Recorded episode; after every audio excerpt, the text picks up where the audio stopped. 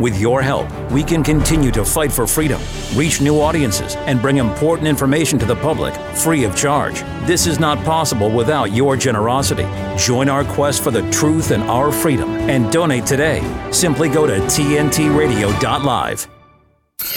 You're listening to Chris Smith on today's News Talk Radio, TNT. Hey, some good conversations on our chat box on tntradio.live. But if you want to get VIP status, jump on our talkback lines from the United States or Canada, 1 201 6425. From the UK, 033002411026. And from Australia and New Zealand, 1 800 670 310. Now, as my, if my time is right, um, that would indicate to me that the ceasefire in Gaza should begin now. I'll monitor some of the news sites for you and see if we can get any sign that that part of this hostage deal has been followed. Because if it's not, we can't expect any of the hostages to be released in uh, about seven or eight hours from now. Just on the back of what John Clauser had to said had to say about the fact that the world is not in peril, a power grid operator that serves millions of Americans across the mid Atlantic is warning that a planned coal fired power plant shutdown will severely threaten electricity supplies and occur before new power sources come online. You know what my big bugbear is?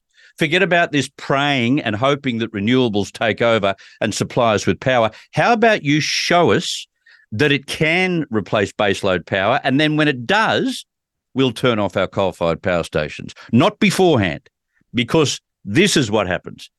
PJM Interconnection, which coordinates the movement of wholesale electricity in all or parts of 13 states and the District of Columbia, serving 65 million consumers, mind you, said the forthcoming shutdown of Brandon Shores coal power plant, located outside of Baltimore, will disrupt the reliability of the region's grid the plant's operator, Texas based Talen Energy, intends to deactivate the plant in June 2025 as part of a settlement.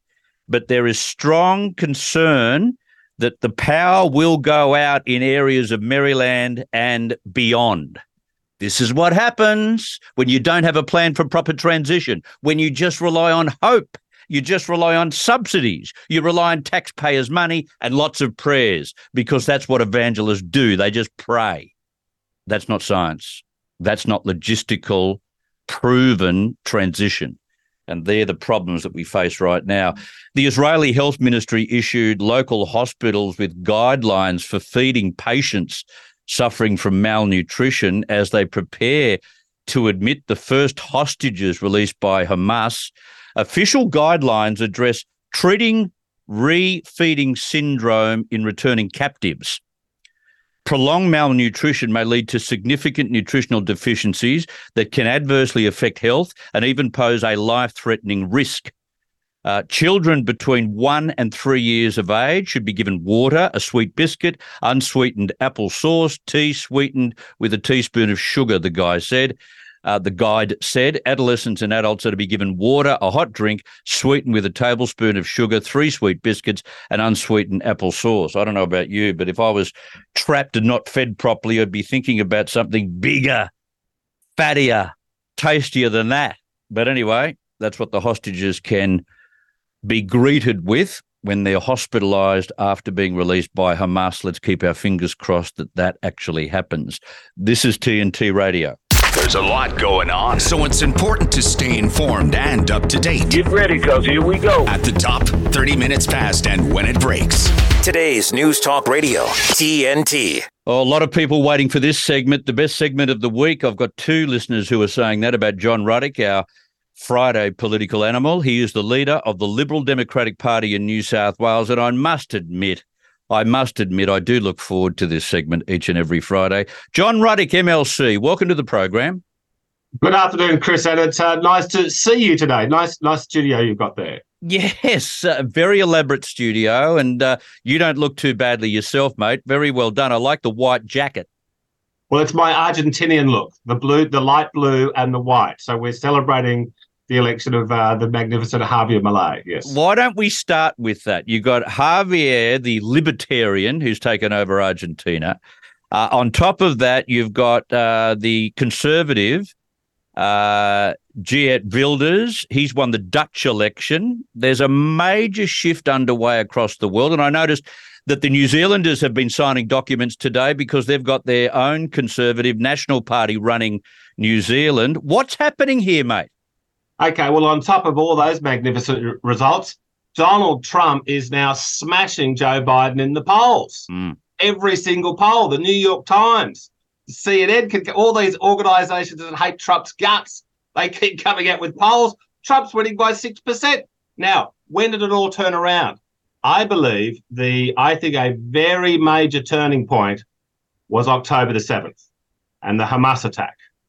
And, and then not just that, the explosion in violently anti-Israel people throughout the world. Right. And I think, and people, I don't think, in particular with America, I think people are saying, look, Donald Trump became famous politically as a border hawk. And I, I'm thinking now, people are thinking, gee, maybe the border hawks were right. Well, I have a feeling there might be a country or two that will be heading down the same path. And I think it's a little bit more than October 7. I've got to disagree. I think it's what people have experienced when they've got socialist governments running the show. They worry more about their social reformation and less about the economy and what's in their back pocket. Well, look, okay, well, more specifically on the most important news of the week, the most important news maybe of the decade Javier Milei in Argentina. Mm. Now, if you go back in time 100 years ago, there were two very wealthy countries in the southern hemisphere. There was Australia and there was Argentina, and they were they had very they had the, the two, those two countries had the highest living standards in the world. Uh, now then then we went into the depression, the Great Depression. Australia had a very bad Great Depression for about two years. Then we had magnificent leadership under Joseph Lyons, mm. and we bounced out of the recession very, very well. Thank you very much. Now, poor old Argentina, which was sort of like our Southern Hemisphere twin, rather than having Joe Lyons, they had these bloody communists, you know, or you know, or, or socialists, uh, you know, the Perons, Eva Peron and her silly husband. Yeah. And they wrecked the joint. Yeah. They brought in big time socialism. And barely without an exception, there's been an exception here and there over the last century, the Perons have run Argentina and they've run it into the ground. So rather than having uh, the highest living standards in the world, you got you got about 30% of Argentinians Argentinians genuinely live in poverty. Not like when they say Australian people are living in poverty. Australian people in poverty are usually very overweight, so they're not that. There's not that much poverty going on. Um, but the, in Argentina now, we've got now this Javier Milei was a terrific economist, and he's very charismatic, and he's not mucking around. He's not somebody who said, "Oh, I want to be the president one day." You know, he's he's just a true believer, and he's not just a libertarian, Chris. He's like an anarcho-capitalist. He actually believes he has publicly said that the ultimate the ultimate state, the perfect utopia, will have no government, and he wants to slowly but surely get move in that direction. Excellent. So let's see what happens. I think he, it's going to be very exciting. Talking about what he believes in, how about we talk about what he doesn't believe in? He doesn't believe in global boiling. And this is why they hate him. This and this is why they hate Donald Trump. Okay. If Donald Trump was exactly the same person he was, but he said, look, yeah, I'm right wing on everything else, but you know, this this global boiling, it's so important and it's a very high priority for my administration. And then they would have, the hatred of Trump would have been like about 30% what it was, because that's their biggest issue, Chris. Now, then, yes, they Javier Milei. Now, he's a radical libertarian. These, there is nothing further from a fascist than a radical libertarian. The fascist wants a big, powerful government to boss people around and to beat people up. Yep. The libertarian says, look, we want a really small government so people can be people. Okay. but the, the Western media this week have been running around a million miles an hour saying, Javier Milei, far right, fascist right. Okay, they are lying. Now, why do they hate him so much? Global boiling. He's got he's got sufficient intelligence and political courage to come out and say, look, it's BS. They're lying to you. I was wearing Ugg boots for half of today, Chris, and I'm three days from, from summer. Yes. They, have been lying. Now, I think most people out there in the Western world that have had this climate change shoved down their throat now for 20 years I think most, this is what most people think. They think, yes, they're exaggerating it. Yes, it's a bit hysterical, but look, they're making so much of a noise about it. It must be somewhat true. It must be half true. And that's the problem, ladies and gentlemen. Yeah. No, these lying bastards are not telling you any of the truth, okay? Yeah.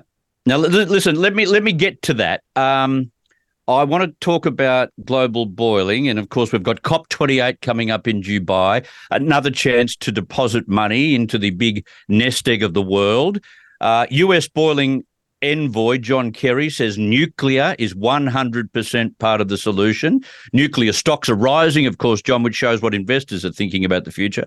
But of course, the backwater of the Pacific, known as Australia, will allow the world to advance its energy stocks via nuclear, while Australians, who've got most of the, the uranium, will be praying at the base of those expensive and unreliable windmills and end up paying mammoth bills for power. I need to escape this primitive empire, John.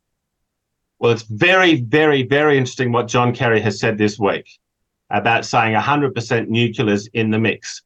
This contradicts everything they've said since Al Gore came out with his movie. Yeah. Now, they've always said, oh, yeah, yeah, well, they can't argue with the fact that uh, nuclear is almost carbon free energy, but they say, oh, it's too expensive, it takes too long. But this week, they've had a big backtrack.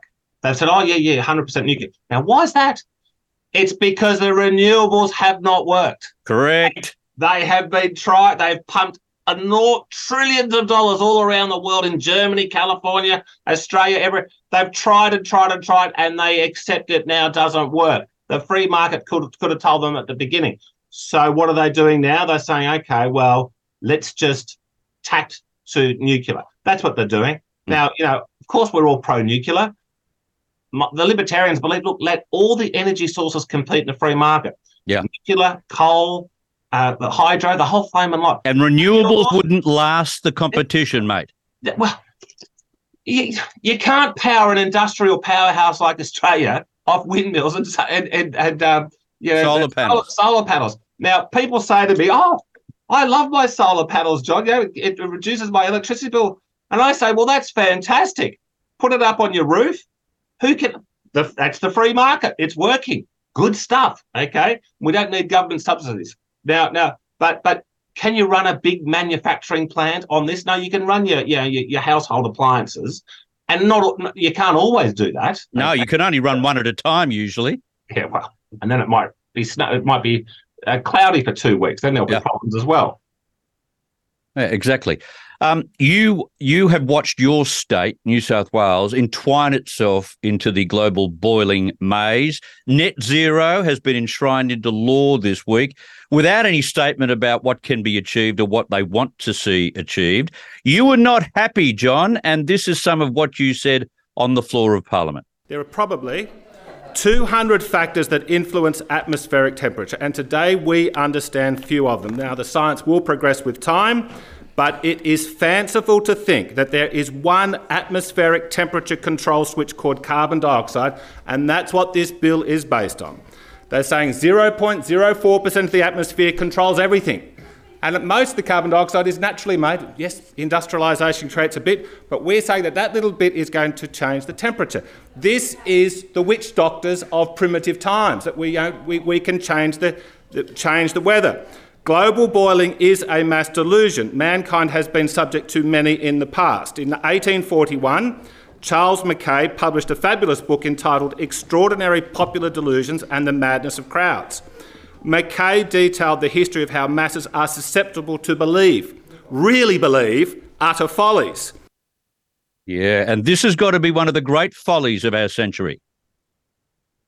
Well, look, you know, they've passed this silly uh, uh, net zero carbon bill by 2030, 2050. Okay, it's all off of the never, never. Okay, it's it's, it's all feel good legislation. It doesn't doesn't really do much in the real world. Okay, but I'll tell you what the uh, viewers will be interested to know, Chris, uh, and that's this: um, the Liberal Party attacked the Labor Party over this because it didn't go far enough.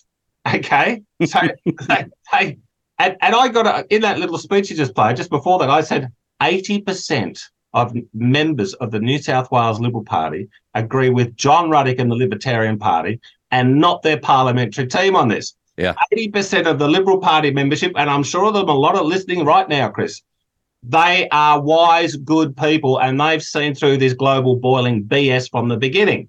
But the parliamentary team thinks, oh my God, we've lost these teal seats. We've lost these teal seats. Okay. Seriously. I mean, look, I'm in competition with the Liberal Party now, but look, I'll give them a free bit of advice. Forget the teal seats. They're gone. Okay. Mm. For every one teal seat you lose, you can pick up two coal seats in the Hunter Valley. Yep. Or go. You know, there's a lot of Wollongong, Newcastle. There's, I reckon they if they should trade in one teal seat, trade in North Sydney where I live, for three in the Hunter Valley. That's a good deal. But no, no, no, they can't. They can't see that because they keep want wanting to suck up to the corporate media. Mm. They want the ABC and the Guardian and the Sydney Morning Herald to say, "Oh, aren't the New South Wales Liberal parliamentary team progressive?" Yes, oh, they're, they're our favourite type of liberals. Yeah, it's all about votes. It's all about votes. Now, there's no school again today uh, for a huge number of students in Sydney because they wanted to protest against Israel. Um, maybe they missed the news about October 7. I don't know. But anyway, they had a climate rally last week, uh, a Palestine rally today. Maybe it's a transgender rally next week, John.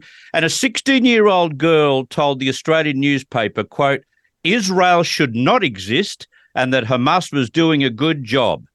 Who said the Australian education system is biased? Well, look, the first thing I would say on this is Elon Musk has been pretty good on Twitter, X, about letting some of these very gruesome videos from October the 7th get to uh, be seen by the public, but they should release all the videos and really shock the world to see what happened. Now, about a week ago in Washington, D.C., they had a little private briefing for senators and congressmen to see the full gory story of what happened on October the 7th. Yeah. And people, grown men, senators and congressmen, women, they were crying their eyes out when they saw what happened.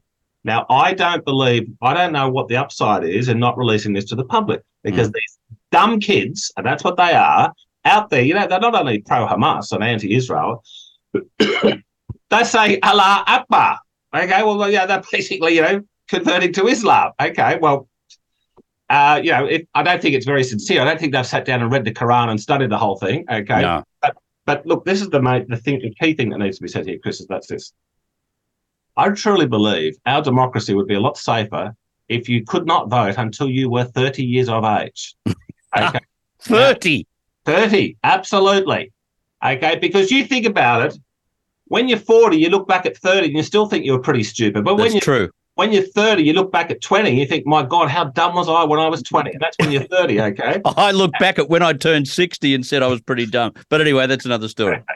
well, look, kids have got a really fast moving mind. This is why they can learn languages so quickly and they can learn computer stuff so quick. Kids have got a lot of a lot of advantages mentally over us in terms of mm. brain power, those old old fogies. However, what the kids do like, they might have this very high powered machine, and that's fabulous, you know, great. Uh, but they lack a little thing called wisdom. Yeah. Okay, because they haven't been around the block. Yeah. Okay. And when you're 20, you can, you know, you fall for this Hamas BS. Mm. Okay. And so I truly believe we're all going to be a lot happier. The Greens, the Green Party vote, which is basically communism and global boiling and everything that's Hamas, transgenderism, everything that's bad, 90% of the Greens voters are under the age of 30. So the Greens are going to go from 10%, Chris, to 2% That's when right. we bring in this law. That's 30, right. You should not be able to vote until you're 30. I love it. It's interesting. I've watched what they were saying during that climate protest last week, and I just shook my head. But I shook my head more violently when I watched the first pictures from the pro Palestinian student rally today. Boy, oh boy, talk about inexperienced and naive. We'll take a break and come back and speak with John Ruddick on TNT Radio. TNT Radio's Jeremy Nell and Jerm Warfare. I feel like they've hijacked some words that have meaning, sustainable and development, because now if I use the word sustainable, I feel like I'm swearing. When you go onto the United Nations website, so if you go and look at uh, their, their documentation, for example, around Agenda, Agenda 2030, what you get is the kind of glossy brochure image of sustainable development. And really, when you look through that public-facing brochure, I think it's probably probably a reasonable description of it of sustainable development. That's all you get. You you just get the sound bites, and you just get the claims about how wonderful it is going to be. The UN states that the agenda is an agenda for transformation of the world. Most, perhaps acutely, its economy, its industrial processes, and perhaps something that is often overlooked us, our societies, and us as individuals. We are to be transformed as well. Jeremy Nell on today's News Talk, TNT Radio. Take us back in time. And who was Mike Flynn? He was the National Security Advisor to the president. Why is it that they go after me so hard? Why me? Why does Barack Obama only talk about two people to the incoming president of the United States? When I was sentenced, the judge says, You have been convicted of lying to cover up for Donald Trump. To which I say, Cover up what? Russian collusion? There was no Russian collusion to cover up. We see in today's current uh, scenario with President Joe Biden, who came in with high expectations, that he has been viewed as divisive. And we're committed to advancing transgender equality in the classroom. The liberal media say, well, this is his love for his son, and yes, he's going to protect his son. But let me tell you, a lot of fathers love their sons, but their sons had to go to jail when they broke the law. This moment, people see a lot of those telltale signs of a far left drift to the country. Whether you're talking about socialism or you're talking about communism. Socialism is just a kinder cousin of communism, but the goal is the same for the state to have control of every aspect of your life. We have multiple hearings on different agencies that have actually just gone rogue. They took fewer men in the takedown of El Chapo than they did to arrest me. And Comey went back to his organization and brought his other thugs together to basically give them the ground rules. Okay, here's how we're gonna, here's what we're gonna do. And give, now I need some ideas about how to execute this, basically this act of treason. I think we all know, James Comey, that you're a great storyteller because you made up the entire story about Crossfire Hurricane. So it's really fitting that a criminal like yourself wrote a crime novel. Do you remember me? Remember me from your book signing? It doesn't matter whether they're Republican or Democrat. People will sell their soul to obtain an ounce of political power in Washington, D.C. I don't even know that draining the swamp is the appropriate metaphor anymore after what we've seen these last four years. We need basically an exorcism in Washington, D.C. When, you know, Satan is tempting Jesus in the desert, I'll, I'll give you all the riches of the world, I'll give you everything. All you have to do is bow to me. That's what Barack Obama has done. That's what Jim Comey has done. That's what these bastards have done. The Fall of Deceit at salemnow.com. Ladies and gentlemen, today's News Talk. News and information. TNT Radio. I've got our Friday political animal, John Ruddick, with me, the leader of the New South Wales Liberal Democratic Party. John, just on the subject of bludging, which is what we discussed with those students having another WAG day off. Um, Victorian public servants, they're refusing to back down over a demand to work four days into the future. Now, this is, I think, what is it, 56,000 staff? Uh, they don't give a damn about falling productivity and the fact that we need productivity more than anything in this country. It's all about me, me, me, me, and a four day working week. But of course, they'll get paid for the fifth day, although they'll be out somewhere and having a fantastic time. What is wrong with these people? Well, I love this claim they've made, Chris, because it tells us they are telling us openly they don't have that much work to do. So we're employing too many of them. Okay, now this is what Victoria needs is a Javier Milei. Javier Milei, have you seen the video where he's he's got there's about 30 Argentinian government departments and he's got their names on the whiteboard. He just rips them off. He says, "Gone, gone, gone." You know, we're on the president. We're going to get rid of all these. Yep. And he leaves about out of the thirty departments, he leaves about five. You know, foreign affairs, defence, a few other little things. Really important stuff. He gets rid of you know culture and diversity. You know, you know, and you know communications, propaganda. Anyway, so what they need in Victoria, you know, it's um, they need a bit of Javier Milei in there. But um, look, I don't know what's happened with Victoria. You know, the uh, in the first half of the Liberal Party's existence, all the great Liberal Party prime ministers of the early period came from Victoria. Yeah. Menzies, Harold Holt, John Gorton, Malcolm Fraser, uh, you know, um, and a lot of other, some of them that didn't become leader. Andrew Peacock, you know, didn't become the prime minister, but was the leader for a long time. It the Liberal Party, uh, which was what back then was a better party than it is now, had a bit of courage. It was a Victorian party. You know, Robert Menzies was very Victorian. Okay. Um, now, I don't know what the hell. And you know, New South Wales used to have Labor premiers in the 1890s. You know, we used to have. Oh no, sorry, no. uh, Just straight after Federation, we started having Labor premiers. But there was Labor, lots of Labor Party people in our New South Wales Parliament in the 1890s. Mm. Victoria did not have a Labor Party premier till about 1953. So, you know, it, it used to be like the hardcore conservative state. Now, I don't know what the hell has gone wrong with it, but here's these public servants, you know, they want it, they want it, they want to get paid for five days a week that they say "Oh, there's only enough work for four. They're lazy. Um, I hope they can turn it around in Victoria, you know, because we we all love Victoria. We all want Victoria to get on its feet. But gee, if it keeps going in this direction, Chris, it's going to drag us all down. Exactly. And if they have this kind of attitude, it'll go backwards faster than it will ever see, even during the COVID uh, pandemic. Now, one quick one before we let you go. The Australian Federal Coalition has been on the attack today after news emerged that a boat carrying up to 12 people arrived undetected somehow on Australia's west coast. Uh, Deputy Opposition Leader Susan Lee says the smugglers are back. But, you know, under this mob, um, it's always been worth a try as an asylum seeker, hasn't it? You know, Australia is a land of many majestic natural beauties and natural wonders, but our greatest natural asset, Chris, is our wonderful Timor Sea.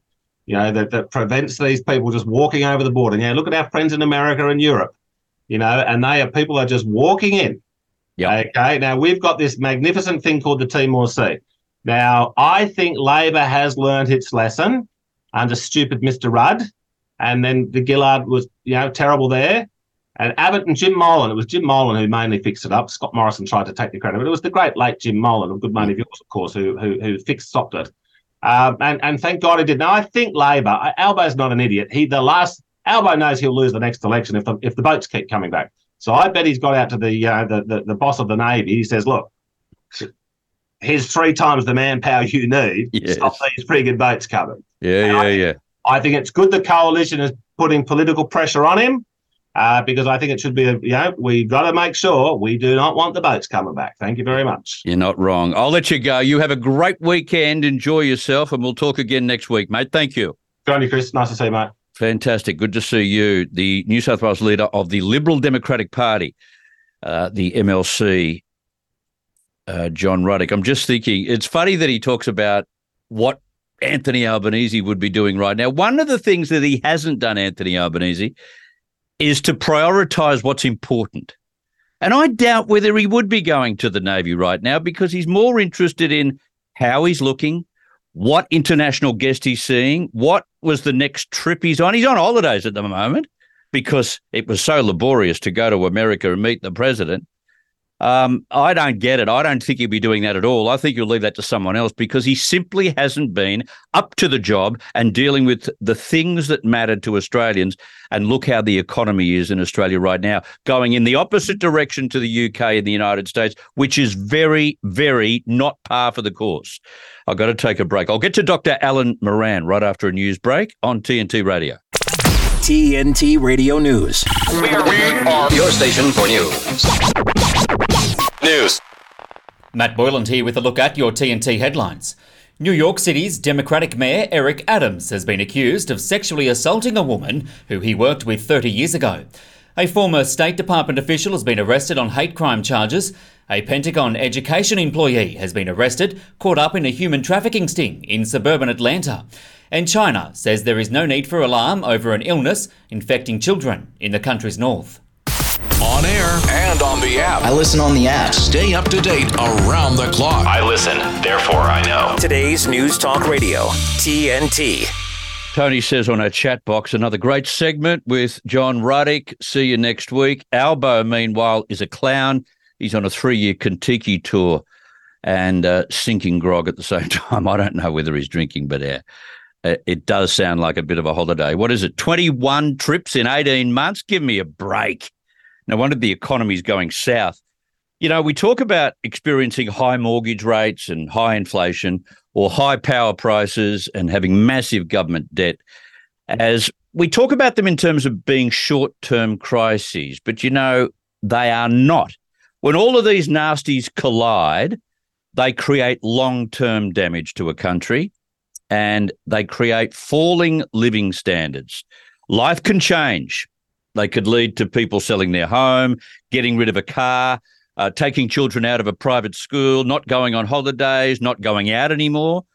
Well, surprise, surprise, the Australian Financial Review revealed last week, and I told you about this, how Australia was experiencing a sharp reduction in living standards. In fact, it was a result of the third quarter of this year not seen within the OECD as a whole.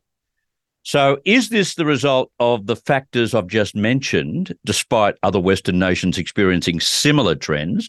Or has the government been distracted by social policies and allowed the economy to crash and burn?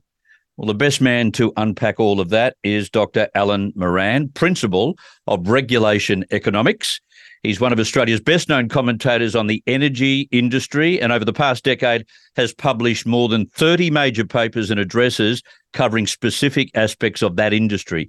He's an expert in environmental econo- economics and economic policy matters as well. He joins us from Melbourne. Dr. Alan Moran, welcome back to TNT Radio. Hi, Chris. Good to be here. Good to have you. I want to talk about two articles you've written. Let's start with the first. The recent piece you wrote and published in The Spectator I think was essential reading. Firstly, Australia's inability to drive productivity is our major problem, isn't it? Oh, absolutely, absolutely the major problem, and and a, a corollary or a sister problem with that is inflation. Indeed, uh, the government has been, been blaming it on international factors, been blaming the productivity on international factors, but the the chairman or chairwoman of the Reserve Bank, uh, Ms. Bullock, has come out and said, no, no, it's all domestic. Of course, it's domestic. The government's spending like a like like a drunken trooper. Uh, it's it's raised the amount of uh, of expenditure from what was twenty four percent to twenty six percent of GDP. Yep. Uh, other countries have pared back after the COVID excesses. This country has just burgeoned forward. We're spending more and more money all the time, and at the same time, we're squeezing at the other end by reducing the ability to service the debt and to service our economy. Essentially, labor is very, very good at stopping things. It's good at great at stopping things. It can stop uh, investment. It can stop uh, mining. It can stop agriculture. It can stop the Great Barrier Reef being used for whatever. Um, but it's not very good at producing things. And this is what we're seeing. Uh, the productivity of the economy is going down the tube and as a result of that, living standards will be going down the tube. when they first got in, Alan, when they first got in, it seemed as if all they wanted to do was hand out uh, pay rises to just about every sector because this was this is a really feel good thing to do, and this is where they um, th- where they got it all wrong. Um, what's the rate of spending by the Labor government? Do you know? Well, I mean, you can. It's basically the best way to look at it in, in terms of its share of GDP. Yeah. And what, what was once twenty four percent was was a lot less than that. But twenty four percent under the coalition pre COVID uh, is twenty six percent now. You know that doesn't sound very much. You've gone from twenty four to twenty six, but it's a huge increase. Really, it's it's almost like about an eight percent increase in spending in the in the space of just uh, uh, eighteen months. So essentially, as you say, they've been handing out pay increases, they've been handing out uh, new dole uh, elements, new new health, uh, new whatever, all of it, most of it worthy, I suppose. But but it spikes inflation unless you have the wherewithal, and they haven't got it, and they're squeezing the wherewithal. Yeah, they're about to throw away billions and billions of dollars in creating a renewable energy nirvana, which surely can't be worth the cost. Oh, absolutely not. It's just a, a, total farce. I mean, they've been doing $10 billion a year, they've been spending in recent years, not only Labour, but the, the coalition. Now, and that's not working. They said they were going to reduce, you remember, uh, Mr. Albanese had a plan. He was going to reduce our energy bills by $275 per, per year. That's right. I'm waiting for that still. Uh, but that same plan is still working too, is going to get 82% of our energy from renewables. And now and he's not working. So he's got another plan. He's, he's announced yesterday, or, or, or, Mr. Bowen did yesterday, yeah. to actually say, well, we're actually just going to pay all these renewable firms to produce it. no matter no matter whether it's good or not, there's only one source of energy we're going to buy, which is batteries, or it's going or it's going to be uh, wind or solar. You, we're not going to we're going to buy any any coal or or oil or any other energy which is from dependable resources. We're just going to do it from these, uh, you know, make believe uh, energy resources. They are amateurs. Exactly. I mean, e- even when they say they said this, oh, we've got uh, we're going to be producing 32 gigawatts uh, of new battery. Well, that sounds quite a lot. I mean, 32, 30 gigawatts is what we've got in coal. But the difference is 32 gigawatts of battery gives you about, you know, 100 at most uh, gigawatt hours of power, whereas 30 gigawatts of coal gives you 1,000, 2,000 yes. uh, hours of power. The You know, difference is mammoth. Different. The difference is mammoth. Now, listen, I, I, I've discussed this week the government's plans to reduce farmers' water allocations in the Murray Darling Basin. So let me guess, um, we'll see less produce and it'll cost more. Is that the way it works? Yeah, of course it does. I mean, basically, what it's a scandal. What we've developed over a hundred years in the Murray Darling uh, is from a relatively arid region. We built dams on that river. Uh, it's forty percent of our agricultural output comes from that that province, the Murray Darling province, uh, which is it's only about twelve percent of Australia, uh, and it's because of that that fantastic agricultural productivity.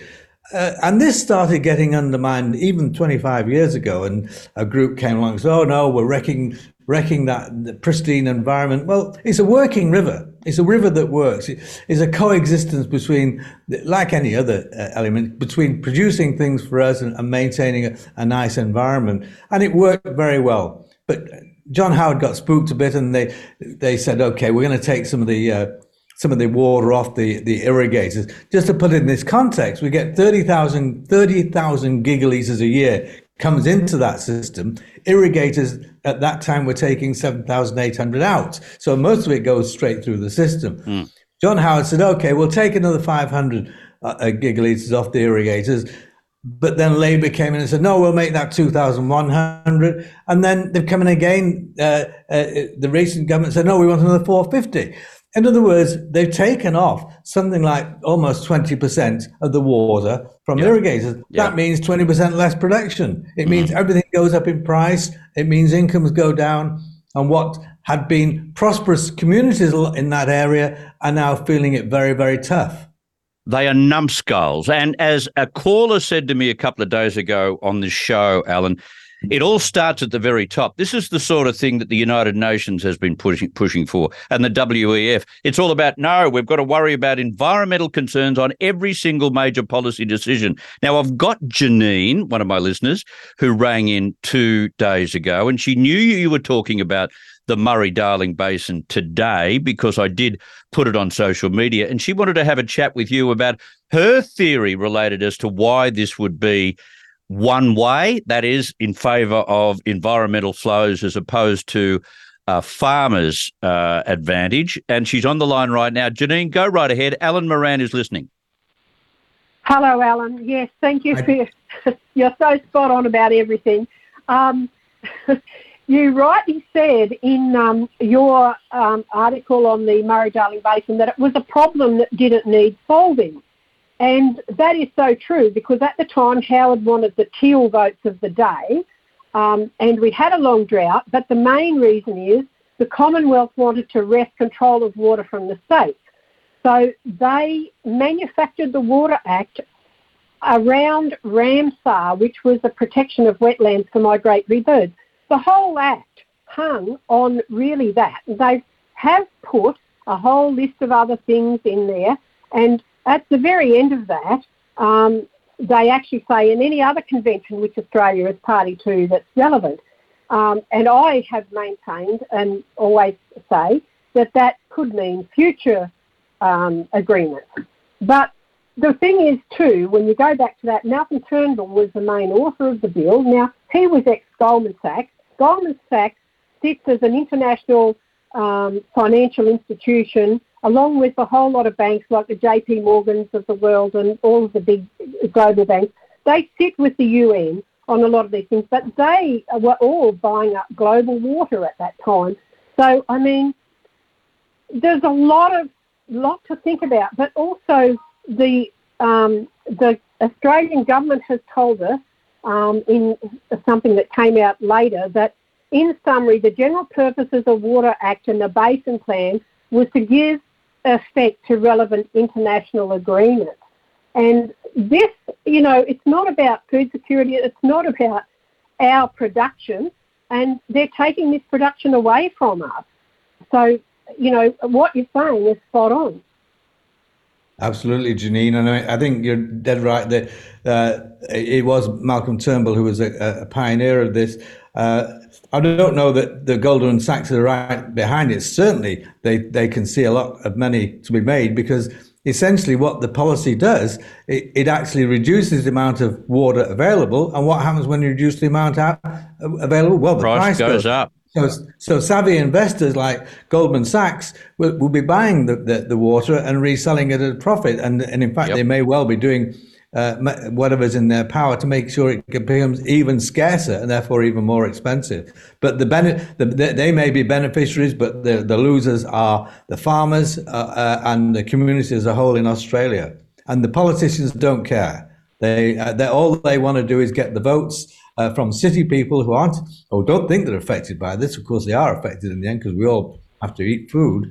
But they, the city people, uh, are besotted by notions of environmentalism and think that they, we're raping the, the, the countryside, whereas in fact it's being very, very carefully husbanded in Australia, which is why we've had uh, increased productivity from farming for over 100 years. Uh, year by year, it increases. Absolutely. And I mean, it's in farmers' um, best interest to keep that land in good condition to hand on to the next generation, which yes. is always the right. argument. But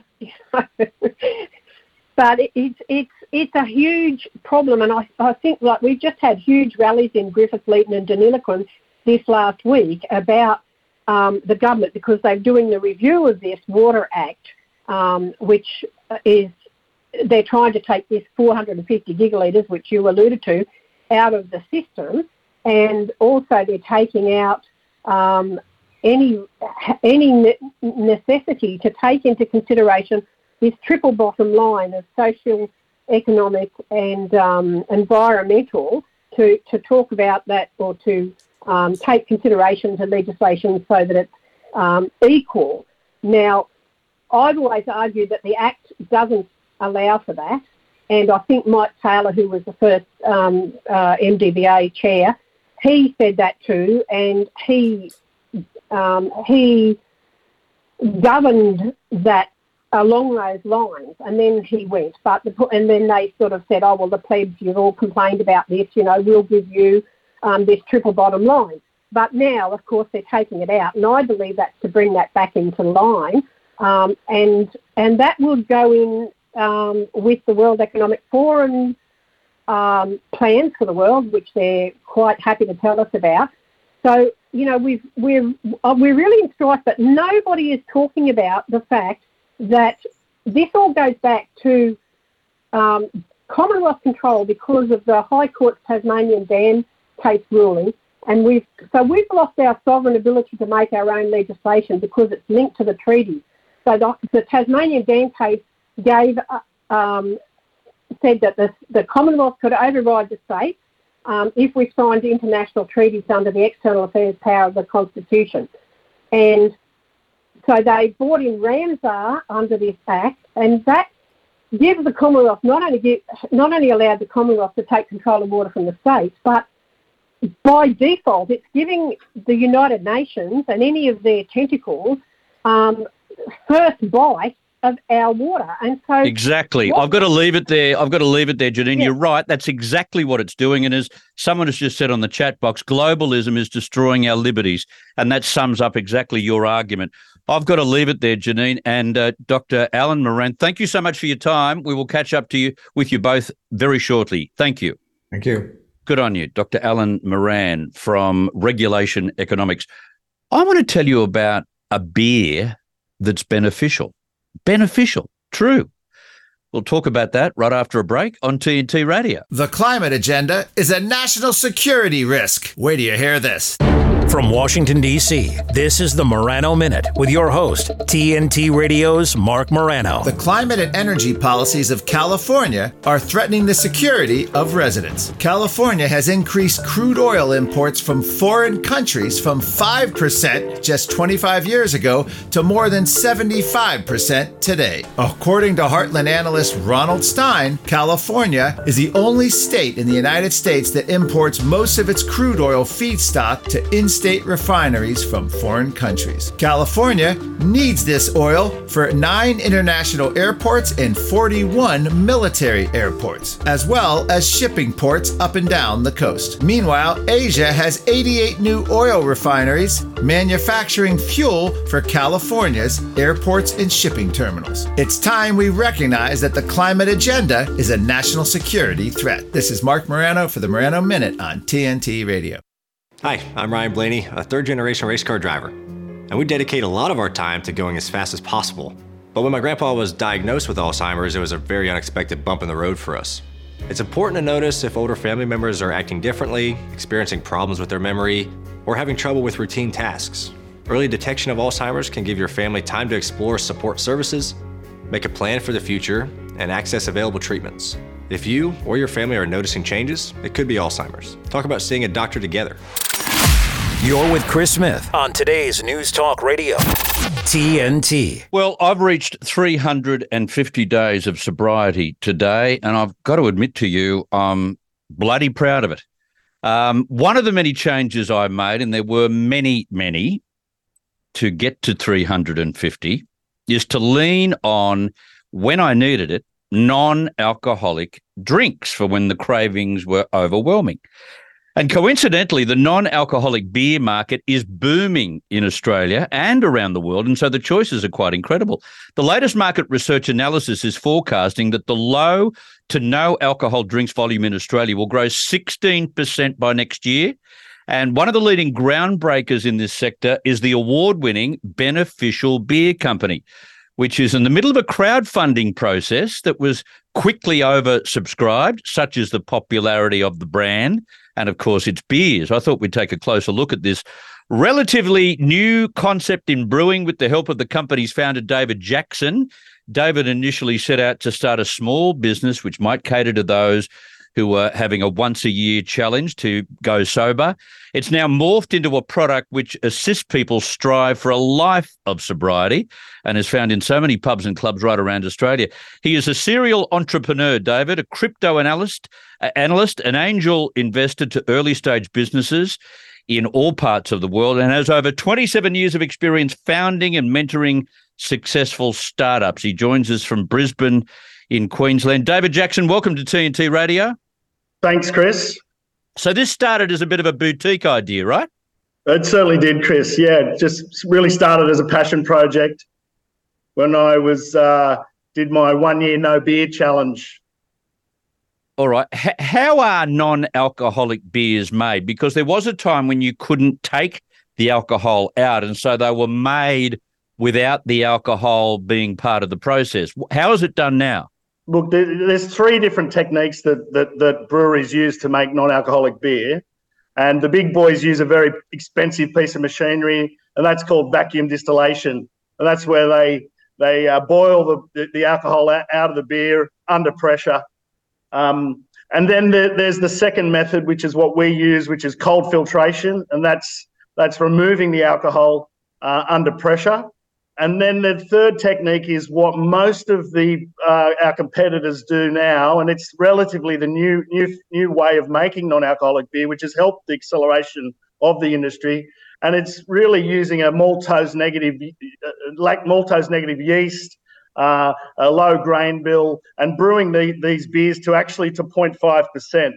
So it's what we would say is probably not a real beer. It's not a fully structured beer. It can leave residual sugars within the beer, um, but you know they use a lot of hops to cover those sugars up. So um, you know there's three different techniques, and it's uh, you know it, it, they're all very very unique in their own way.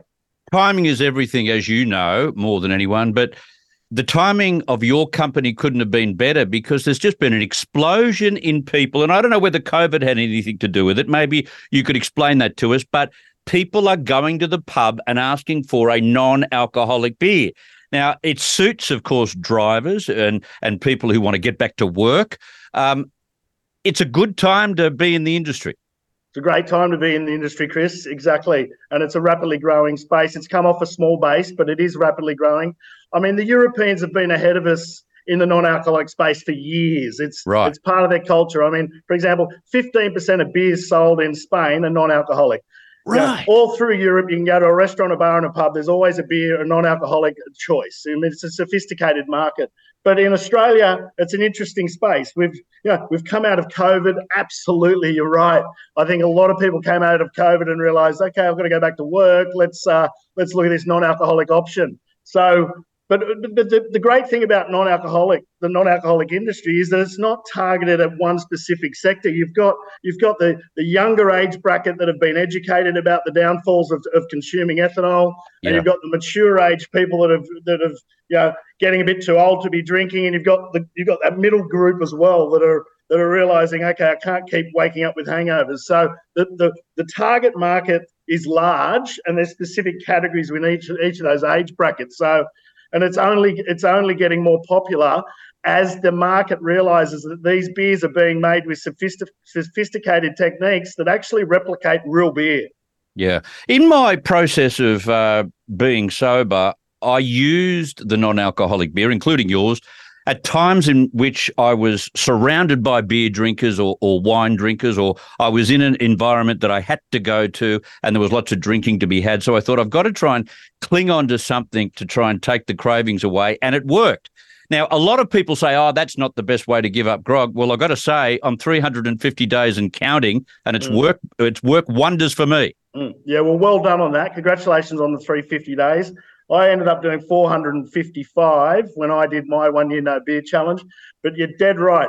Having that having that beer in your hand when you're in a social setting, whether it's a barbecue with the family, whether it's a Friday afternoon down at the pub with your mates, or a Tuesday lunchtime with work colleagues, it, you know, it does help a certain group of people to be able to reduce that alcohol intake. Um, and you know, and that's what we're finding. So it's it, it, it's yeah, and, and also there's the placebo effect. How many times have I had people ring me up and go, DJ, you sure there's no alcohol in this beer? And I'm like, well, well, I've I've had two and I've, I feel really good. And I'm like, yep, that's the placebo effect of drinking non-alcoholic beer. So you, you get that when you start when you start drinking non-alcoholic beer. It sort of wears off after a while when you realise that you're not getting that full that full ethanol hit, but um, but it's it's certainly awesome an awesome feeling for people that are venturing into the non-alcoholic space. Very true. Tell us about your crowdfunding campaign. Why have you done that? Oh, look, we you know we needed to capitalise the business, Chris. We've sort of got knocked on the door from Aldi. We got knocked on the door from Coles. We've got great, huge demand. Um, I've got a great bunch of investors that have followed me through for the last three years in, in the business. And we just had a meeting and we decided we'd open it up to our fans. We thought, what better way to build an, a, a network and an army of people to represent the band? We all know the capital markets are tight at the moment. But we opened the raise within 24 hours. We'd broken all records on on, on Birchal. You know, we'd raised 365,000 in 24 hours. We're up to about 450 now. We've got four or five days to go. Uh, there's always a bit of a rush at the end, and we're really, really overwhelmed with the with the with the support that we've been shown. It's been an exceptional couple of weeks, and it's just going to set the business up for another couple of years of, of rapid growth. So we've got a few innovations that we're going to bring to the market that the non-alc drinkers are going to really like. Um, and you know, we just needed some money to to to to get more non-alcoholic beer in front of more Australians in more venues, Chris. Yeah, yeah, that's the trick. You know, there are some places I go and they don't sell it. You know, there are some restaurants that I might go to in Sydney uh, for an early lunch, and I'll find that they don't have a, a non-alcoholic um, choice. And I think to myself, they're the stupid ones because this is a growth sector. Now, how can my New South Wales listeners, stroke viewers, pop in and see how the brewing is done at beautiful Lake Macquarie? Yeah, yeah, love to have anyone. They can you can just go to our website and there's a contact us page and you can just say, look, I was listening to Chris, love to come down to the brewery and have a look what you're doing. So that's probably the easiest way to make to, to reach out, Chris. I respond to those within probably within an hour most most most days. Um, and love to have your listeners down to see how we do it. Give away a few of the trade secrets. No problem at all. Yeah, fantastic. Hey, all the very best. Thank you very much for what your company has done to assist me through where I am. And I'm sure you can assist others at the same time. And what a way to get things done as well as have a beer in the normal day to day life that people have, a very hectic life. Thank you very much and all the best for the company, David. Excellent. Thanks for your time, Chris, and thanks for having me. Cheers. No, no problem. David Jackson is his name. Beneficial Beer Company.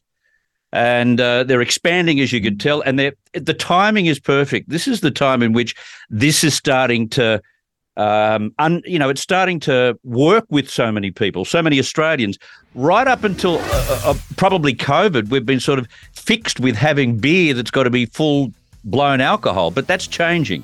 And we're now doing what the, the Spanish and the Europeans have been doing for many, many decades, which is trying non alcoholic beer.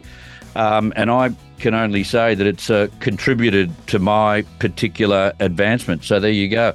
Uh, Pelly says, Thanks for another great week, Chris. Have a good weekend, and we will see you on Monday. Absolutely. That's exactly what I was about to say. I hope you enjoyed the week. We will see you on Monday at the same time. I'm looking forward to it, and I hope you can work out exactly how to watch us as well on the various video streaming platforms. Thank you so much. Up next, Lembit Opik will take you through for the next hour, and uh, I'll see you on Monday. Have a great weekend. This is Chris Smith on TNT Radio.